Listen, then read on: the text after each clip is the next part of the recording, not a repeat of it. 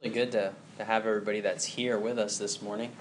Um, I know a lot of a lot of our group is probably traveling um, for the Labor Day weekend, and that's probably what's brought many of you to us. So it's kind of a trade off, but we're glad to, to have you with us here. Um, this morning, I want to talk about uh, an idea that I've had in the past. I've thought some about it. Um, I've I've thought a lot about it in preparing for this lesson again, and kind of changed some of my thoughts on it from the last time I thought about it. And that is considering who God is, and specifically this morning, I want to want us to all think about how God really is a warrior. Um, I I think in my life, and maybe this is true for you too. I don't know. You can think about this. When I think about God, I think of uh, the roles God has, and maybe the first one that comes to your mind is maybe He's a creator, right? You think of Genesis and how He created the world and everything that we know. Or maybe you think about how he's a savior, right? Um, he did what he needed to do to make people uh, know salvation, right? that he's a redeemer, that he had some uh, role in buying you, right? He created you, but he bought you back as well from sin. Maybe he's a guide, right? You think about him giving you some sort of uh, guidance in your life. Maybe you think of him as hope, right? Like he is the hope that you have. Maybe you think about another role that he has as being a teacher, right? Similar to a guide, he's teaching or leading you in a way. And I think these are all good roles that the Bible tells us that God fills, right? Um, especially if you're a follower of God, if you would say that you're a Christian, these are roles that you should allow God to fill, right? But I don't know if I do as much of a good job as thinking about God as a warrior, right? Like as a fighter, a picture of, a, of someone valiant and strong. I think we do sometimes, maybe we think about him that way when he comes to like judgment, right? We think about him like coming and sifting through the good and the bad, right? But I think this portrait of God as a warrior is more than just about judgment, and I want to talk about that this morning. The first little bit of what I want to talk about was from Exodus chapter 15, and if you uh, have your Bibles, if you, if you can, open it back up to that spot. Exodus chapter 15. Kind of worked out for us this morning that we began in our Bible study going through the book of Exodus, and we're going to be in that book for several weeks as we study through kind of roughly chapter by chapter, um, going through that book. And our study is not so much about God being a warrior, our study is focusing in on the promises of God and how He delivers on those promises and how faithful He is and what the promises are and how they relate to those who are following him. But certainly, when you read the book of Exodus, you can't escape the fact that God is a warrior, right? Um, in a lot of ways, the book of Exodus serves as a portrait of the gospel, right? You think about Exodus and the Israelites, the plight of the Israelites, right, was the oppression of Egypt. Well, the plight of people today is the oppression of sin, right? And so God steps in in the book of Exodus and he says, I hear your cries, I'm going to save you. Right? Today, God hears, has heard our cries, has heard the oppression of sin, and he's saved us through Jesus. And so we could keep going back and forth of this portrait of the gospel, even in the book of Exodus. But I think it's no coincidence that if we consider the book of Exodus as a portrait of the gospel, that God is the strong arm in that book. That He's the fighter. He's, it's not the people saving themselves from their oppression. It's not really the people even doing anything other than fleeing, right?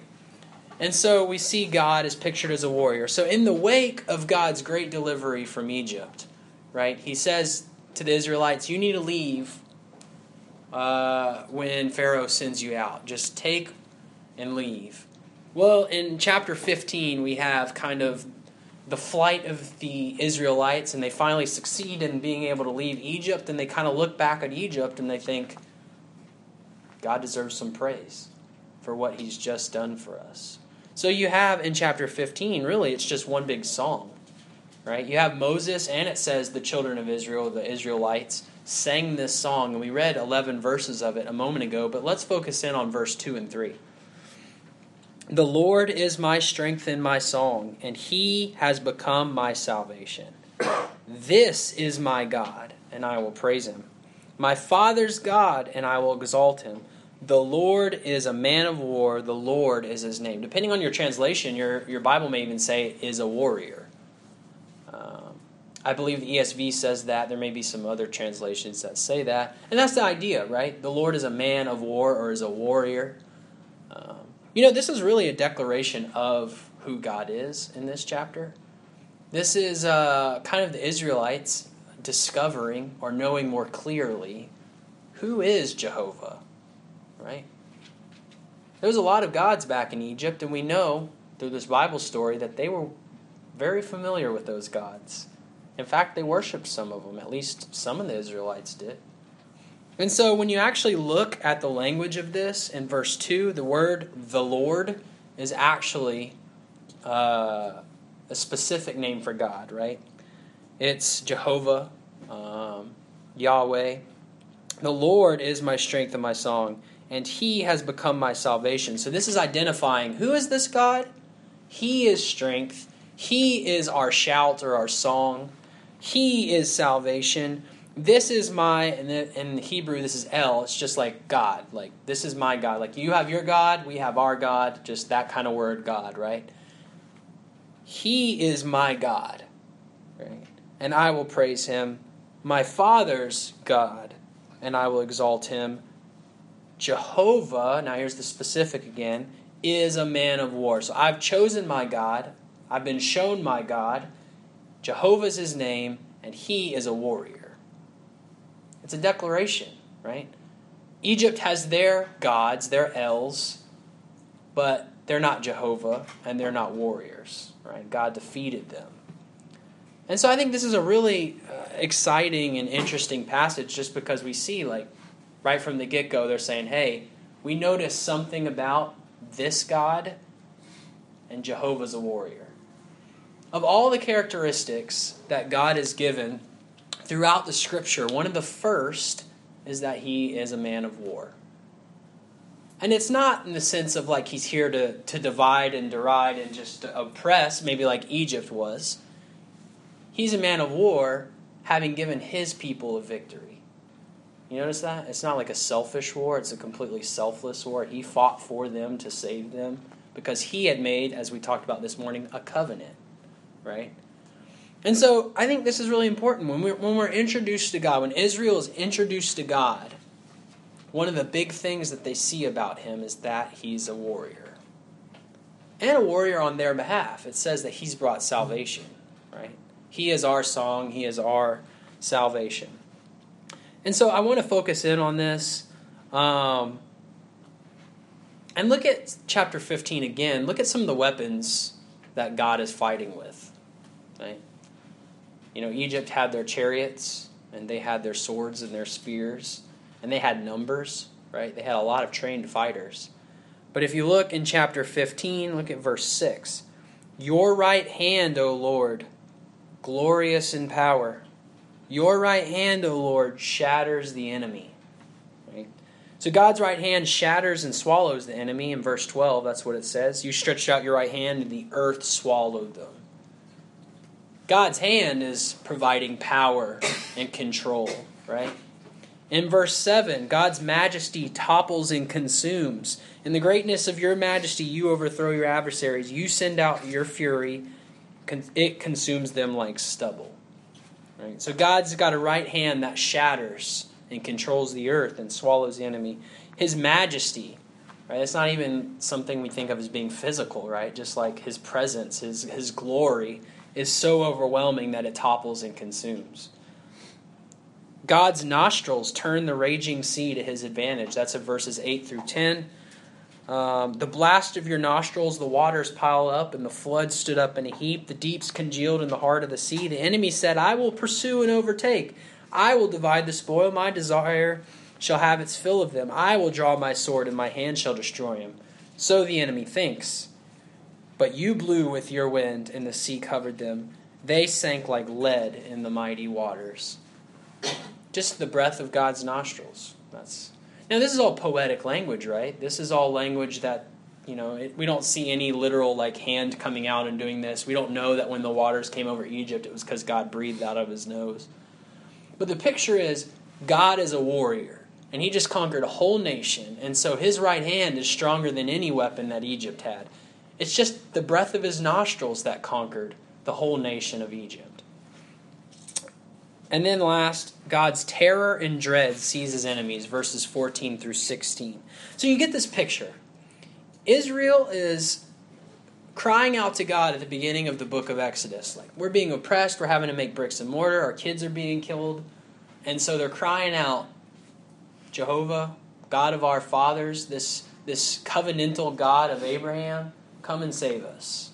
Right? Perhaps they remember the promise, the prophecy that they would be oppressed for a while, and they're saying, hey, time's now. Right? Well, when God introduces himself, he says back in Exodus 3, 2 and 3, I'm the God of your fathers. Right? Remember. Well, when Moses says, Who am I going to say sent me? Say, I am sent you. Right? Evoking a sense of remembering. God of the covenant. But when he acts, who does he look like? A God of war, a valiant warrior, stronger than any nation. Right? I think this is important. I don't do a good job of thinking about God like this. You know, and I think it's appropriate when we think about God being gentle and loving and patient and kind because those are characteristics that the Bible extols about God and just talks about over and over and over again, right? But the Bible is also very clear that God isn't weak because of those things. Um, and I think it's hard for us to harmonize that, to think that God is patient and loving, but that he's also like strong and a valiant warrior and he will conquer his enemies. That's tough. That's, that's hard for me to wrestle with both of those things. But that is the portrait that we have of God. I'm just going to run through these pretty quickly, and it's just three examples. In Exodus 14, we have God defeating Egypt, right? He defeats a whole nation um, through an almost nation that doesn't really do anything. They just kind of leave, they just get out of there, right? And God says, Here's some stuff to take with you. You ask your neighbor, and they're going to give it to you because they're tired of you, right? God totally does that on his own. He just wins that battle, right? Uh, against the Philistines, we see the Philistines come up a lot in Israel's history. But if you go to uh, 1 Samuel 17, we see David conquer Goliath in that instance, right? And he does it for God, right? And we know that God does much more than that as those stories unfold, and especially in David's life, we see him continue to defeat and defeat and defeat anytime opposition arises not only from the Philistines but some others. If you go to uh, Second Chronicles 14, we don't often think of this example, at least I don't, but the Ethiopians rise up against Israel. And in fact, in that specific story, Asa is the king of that time, and the Ethiopians come up against Israel, and it tells us how many of them, and it says there's one million. I've never seen an army of a million people except maybe on TV, and I'm sure that's not accurate at all. But I imagine that's a scary sight. See a million people come up to fight against you. And Asa basically says, Lord, there's nothing we can do. We just look to you. Right? And God defeats an army of a million people. That's just three examples, just three quick that I thought of. Let's just jot these down and so I can share them three examples of Israel's history of how God, by himself, really, fought and won a battle, a physical fight. If we continued in Moses' life, we would see that some more. We, if we continued in Joshua's life, we'd see that even more. Right? God fights for his people, and God is never lost. I think that's an interesting thing to consider. I think the best warriors uh, in history lose a fight eventually, right? If they're lucky enough to survive a lost fight, maybe they're a better fighter for it, right? But they always lose at some point. God has never lost a fight. He's never lost a battle that he's engaged in. Um, and so for us to think that God is a warrior is really important. And the reason I bring this up isn't just to say, like, hey, think about this thing that you probably don't think about enough, right? That can be helpful sometimes just to think about an aspect of God you don't consider on your day to day. But I think if we consider God as a warrior, it's really going to help us in our walk with God. And what I mean by that, and I'm going to have some very specific examples, the more well rounded our concept of God can be, the way He describes Himself, the more accurately we can think and dwell on all those things, the more complete we're going to be as Christians as we consider our faith. And the more ready we're going to be as things try to tempt us or weaken us to understand how God's operating, how God succeeds, how God works His plan. Um, if, for instance, if I'm tempted to believe that God is only love, then I'm going to really struggle with justice, right? Like, well, then why is bad stuff going on? How come He doesn't just do this or that or whatever? I think God is only justice, then I'm going to have a hard time with mercy, right? And so we see how that can be a difficult thing. And so I think sometimes we don't think about God as a warrior enough. Isaiah 42, verse 13 says this The Lord will go forth like a warrior, he will arouse his zeal like a man of war. He will utter a shout, yes, he will raise a war cry, he will prevail against his enemies. You know, Israel had a hard time remembering that God was a warrior. Back when he was supposed to be their, their general and their king, right? fighting physical battles most of the, a lot of time for them seeing the outcome of these battles they even had a hard time remembering that he was a warrior. He fought for his people. So they needed reminders like this in isaiah's day. He had to say hey god is a man of war right? He will utter a shout and he will raise a war cry and what will he do he will prevail against his enemies in Zephaniah chapter 3, verse 16 and 17, it reads, In that day it will be said to Jerusalem, Don't be afraid, O Zion. Do not let your hands fall limp. The Lord your God is in your midst, a victorious warrior. He will exult over you with joy. He will be quiet in his love. He will rejoice over you with shouts of joy. Israel needed to to remember sometimes that they could trust in their God because he was a warrior. When they needed a battle to be won, God was there to win it, right? In physical ways against like the Philistines or the Egyptians or the Ethiopians, but also in spiritual ways. He was their spiritual champion. He gave them the law. He taught them how to be right before him. He taught them how to be close to him, right? And so Israel needed to trust that he was he was a warrior and that he fought for them. Uh, but also with this to understand for Israel, for Israel to understand that God was a warrior was really a reminder that he loved them, right? Like why would he fight for them if he didn't care about them? Right? Why would he fight for them if he was just going to give them bad stuff anyway? Right? And so for God to to be a warrior should have meant for Israel uh, more things than just he's strong. It should have meant God actually cares about them. God actually listens to them, right? God actually God actually uh, was able to take care of them, right? Sometimes we think God wants to take care of us, but we don't really believe he's able to. God was able to take care of them, even when a million people came up against them. And so this is great, right? Uh, the Lord is a warrior and he fought for Israel. Yeah, that's true, but I'm going to suggest to you that God still wants us to think about him like that, even as Christians. Um, he doesn't want us to forget all of this history, right, of how he fought and won, and how he remembers his people. Um, and I think if we, we consider God as a warrior, we'll be the better for it. God conquers Israel or conquered Israel's enemies. So what enemies do we see God conquering now or does God say he conquered for us as Christians, you know? We don't consider ourselves a physical nation, right? We don't have a chunk of land that all the Christians congregate on and claim boundaries for. And we don't have a law of our nation like that. But God does have a people still, right? And they're not the Israelites of old, but they're, they're spiritual Israel. And God still does expect to reign as a king for that people, right? but God is also still a warrior for that people. And we see the Bible talks about God uh, for Christians, He has fought and He will fight. Um, we don't see His fighting being pictured as being done, but we do see the outcome as being sure. You see the difference there?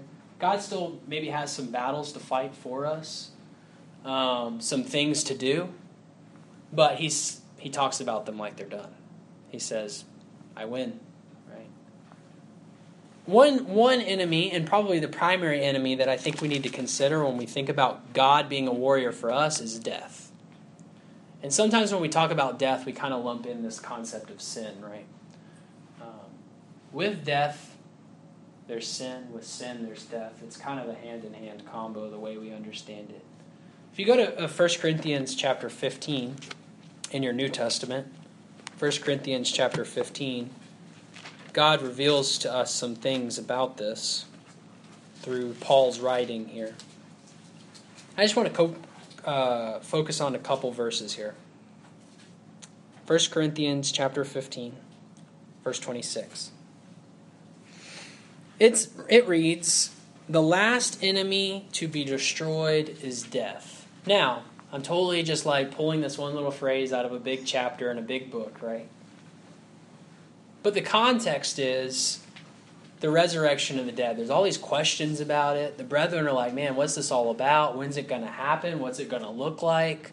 And Paul's kind of going through this logical system of like, hey, if God if we if there was no resurrection, then we're we're to be pitied. And if there is a resurrection, then this is what it's going to be like, and this is how God's going to operate. But in that conversation, we get to verse twenty six or verse twenty five. It says, "For he must reign until he has put all enemies under his feet." All right. Well, when is that? When will I know that that reign uh, is getting towards its end? The last enemy to be destroyed is death. That's what the resurrection's kind of all about, right? The last enemy to be destroyed is death. When death no longer has a grip, there's no more enemies for God to conquer.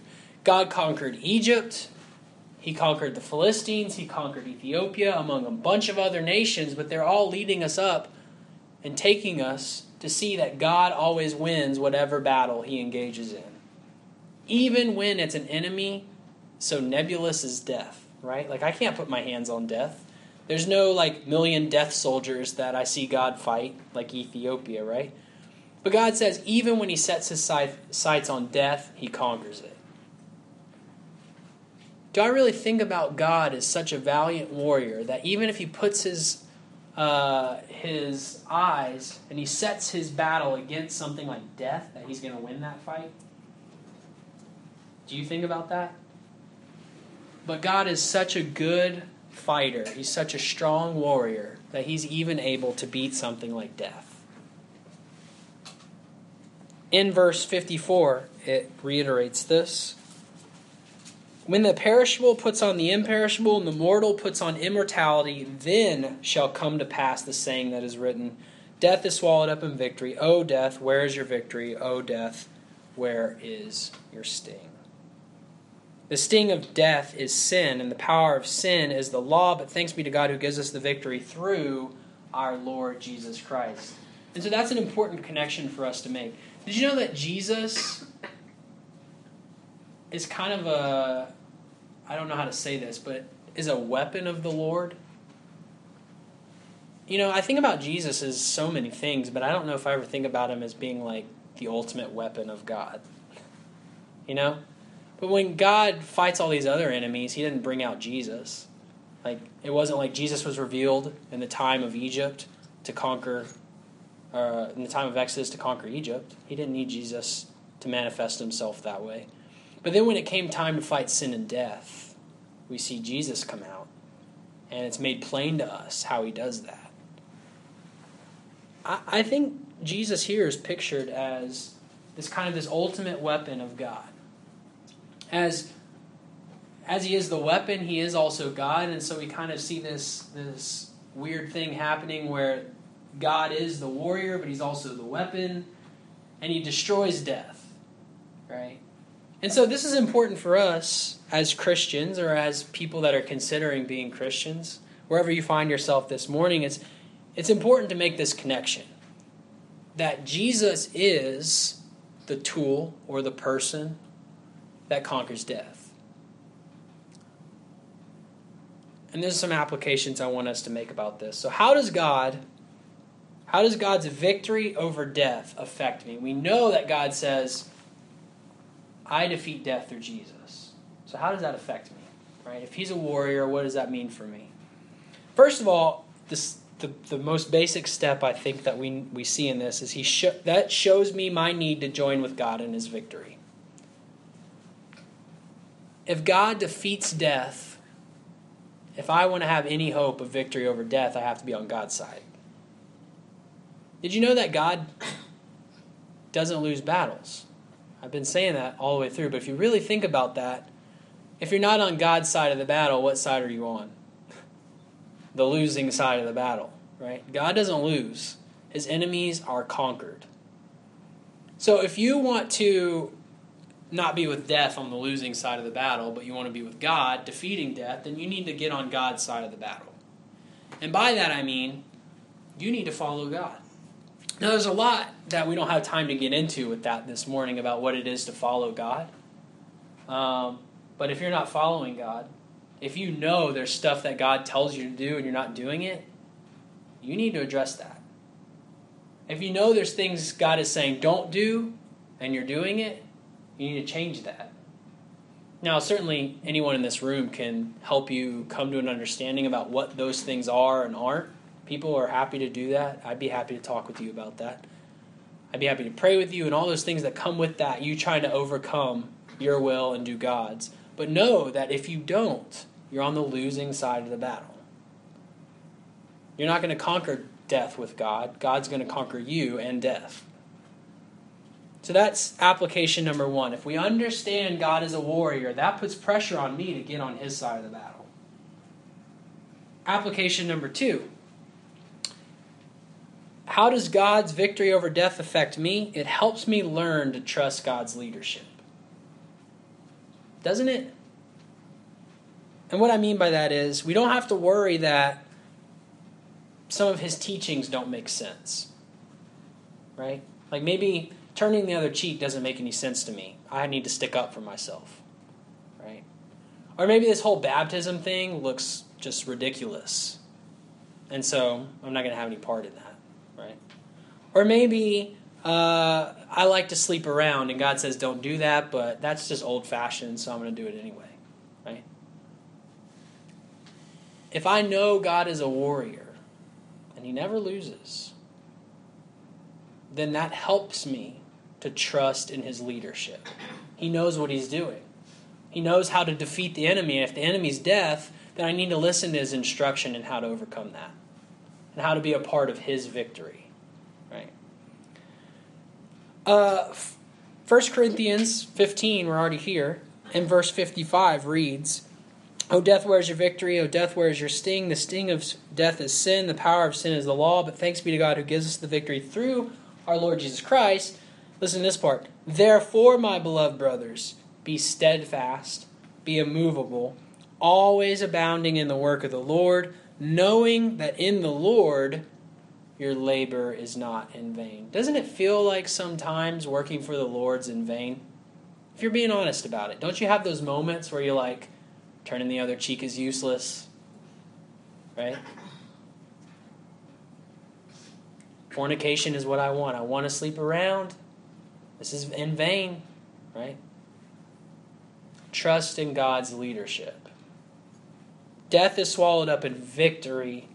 Death, where's your victory? Oh, death, where's your sting? If you trust that God is able to deliver that victory, then you read verse 58 and you're resolved to do that. Right? Application number three How does God's victory over death affect me? It helps me accept the role He's given me. This is tied very tightly into this leadership, right? I can trust God's leadership. But if God says, hey, hey, Josh, the role I'm giving you is to be humble, right? Is to be lowly, not to take revenge yourself, but just let me handle that? If I don't trust that God is a warrior who wins his battles, I'm going to have a really hard time accepting that role. Right? Because if he's not going to win the battle, I need to win the battle. Right? You're going to treat me wrong, I've got to get back. Right? Um, in, uh, in Romans chapter 12, it kind of addresses this concept a little bit. If you want to turn there with me. Romans chapter 12. I'll read this quickly. Beginning in verse 14 Bless those who persecute you. Who wants to do that? If I don't have somebody fighting on my behalf, I'm not doing that. Right? Bless and do not curse them. Rejoice with those who rejoice, weep with those who weep. Live in harmony with one another. No way, man. If you don't agree with me, there is no harmony, right? Do not be haughty, but associate with the lowly. Definitely not going to do that. Never be wise in your own sight. That's crazy. Repay no one evil for evil. Well, unless they do something bad to me, right? But give thought to do what is honorable in the sight of all. If possible, so far as it depends on you, live peaceably with all. Well, as long as they live peaceably with me, right? Beloved, never avenge yourselves, but leave it to the wrath of God. But what if they do something really, really bad? Like, not just kind of bad, but really bad. Don't I have permission then?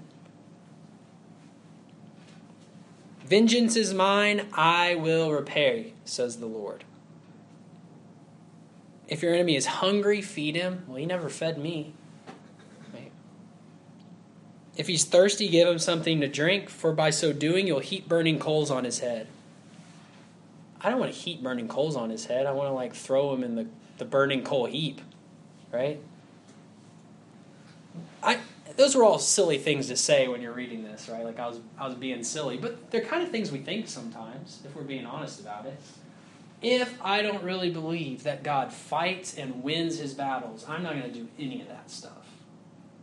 So if I don't consider sometimes in my life, if I don't think that God is a valiant and victorious warrior, I'm going to have a really hard time implementing some of this stuff in my life.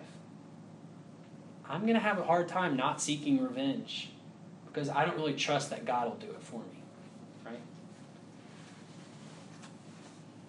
So, how does God, the uh, great warrior's victory over death, affect me? And it helps me accept the role that He's given me. And all of us, He's given Romans 12 2. Don't seek revenge. Bless those who persecute you. Uh, feed uh, or give food to those who are hungry, even if they're your enemy, etc., etc. To confidently live a persecuted and humili- humiliated life, we need to trust that God will defeat evildoers. Um, also, how does God's victory over death affect me? Helps me trust that God knows how to get us through a battle. If I know that God is a warrior, and he's fought a lot of battles before I ever existed, and he's going to fight some more even after I'm gone from the earth, right? And he's always winning those battles. Won't I then be more willing to listen to his suggestions on how to survive a battle? And God survived all of them so far. So, when you turn to Ephesians chapter 6, Ephesians chapter 6, beginning in verse 10. Finally, be strong in the Lord and the strength of his might. Put on the whole armor of God that you may be able to stand against the schemes of the devil. The armor of God is the thing that I want because he never dies. Every time he goes into a battle, it's his enemies that are dying, not God. So if God says, hey, take my armor, I'm taking that stuff without a question, right? Well, what does he say that armor is? For, for we don't wrestle against flesh and uh, blood but against the rulers and authorities, against cosmic powers and over the present darkness, against spiritual forces of evil in the heavenly places. Sounds like he's preparing us to fight against death and sin to me. Verse 13 Therefore, take up the whole armor of God, that you may be able to withstand in the evil day, having done all to stand firm. Stand therefore, having fastened on the belt of truth. Put on the breastplate of righteousness. Shoes, having put on the readiness given by the gospel of peace in all circumstances, take up the shield of faith with which you extinguish the flaming darts of the evil one, and take the helmet of salvation, the sword of the Spirit, which is the Word of God. praying at all times with prayer and supplication. You know, if God says, here's the armor that you need to survive the battle that you're in, having won every battle and survived every battle he's been involved with, wouldn't I pay attention to that? Like, wouldn't I take that a little more seriously if I believe he actually fights and wins battles and then he's trying to tell me what my armor should be? I think that I would pay attention to that. You know, um, I've, I've never really known a great warrior in my life personally, but I've known some people that were great in their field. Like, for instance, I've known some great artists. I've known some great engineers. I grew up in Huntsville, Alabama, and there's a bunch of engineers there. I mean, it's kind of annoying sometimes because there's nothing but technical answers for things, right? But, like, if I needed something done that had any kind of aspect of engineering to it, I always trusted their input. I always trusted the methods that they would tell me to implement to get something done. I remember once I was working on my car, and so I was like, I know who to ask, right? So I went to church and I asked a few people that I knew were engineers, and I took their word seriously, right? Because they worked on cars and they knew how engineering works and they knew basic mechanics, and I listened to them. If God is a warrior and he fights battles all the time, ones I see and ones I don't see, and he tells me, here's the armor that you need, am I going to listen to him? So, God's victory over death helps me to know that God can get me through a battle. God's victory over death, how does it affect me? It helps me to know that God does not allow evil to go unpunished. Don't we struggle with that a lot? Um, a lot of bad stuff going on in the world, and it has for a long time, and I'm sure it will beyond if if we if God gives the earth more time beyond us. Bad stuff's going on. Don't you ever wonder why like bad why good things happen to bad people? You ever wonder that? Have you ever stopped to wonder why good things happen to you then? That's always kind of a sobering thought. Um, but seriously, if I know God wins battles, and that he defeats his enemies, and that's a key part of him being a warrior is because he has enemies. If I believe that, then I know evil will not go unpunished because evil is God's enemy. Right? It's kind of a, a natural, logical progression. If God is good, wherever there's bad, God will defeat it. Right? In in the book of Revelation, we've we've done some studying from this book in recent weeks, but we haven't gotten to chapter six. But in chapter six, um, in verse 9, Revelation chapter 6, verse 9. We're kind of wrapping up here. Look at verse 9. Revelation chapter 6, verse 9 When he opened the fifth seal, I saw under the altar the souls of those who had been slain for the word of God and for the witness they had borne. All right. So it seems like they've lost the battle, kind of, right? They were killed for the word of God. They cried out with a loud voice, O sovereign Lord, holy and true, how long before you'll judge and avenge our blood on those who dwell on the earth? Then they were each given a white robe and told to rest a little longer, until the number of their fellow servants and their brothers should be complete, who were to be killed as they themselves had been. Looks like God's losing the battle here, doesn't it? Like all of his soldiers that, from what we can see, paid attention to God and probably put on the armor of God, right? are being killed off.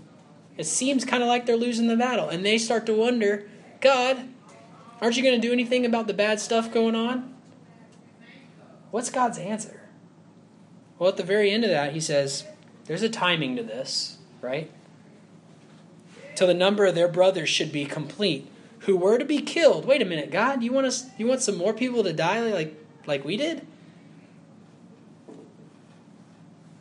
You know, when you get to a little bit later in the book, God doesn't just like leave this question hanging.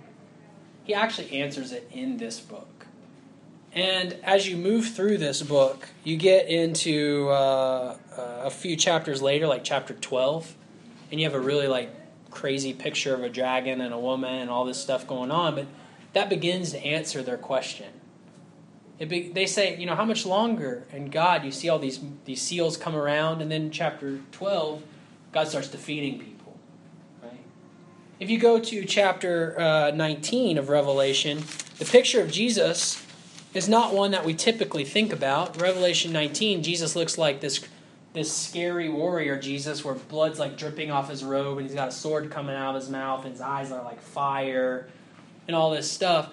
And the implication or the, the inference that we make from that is that blood is not his blood, it's the blood of his enemies.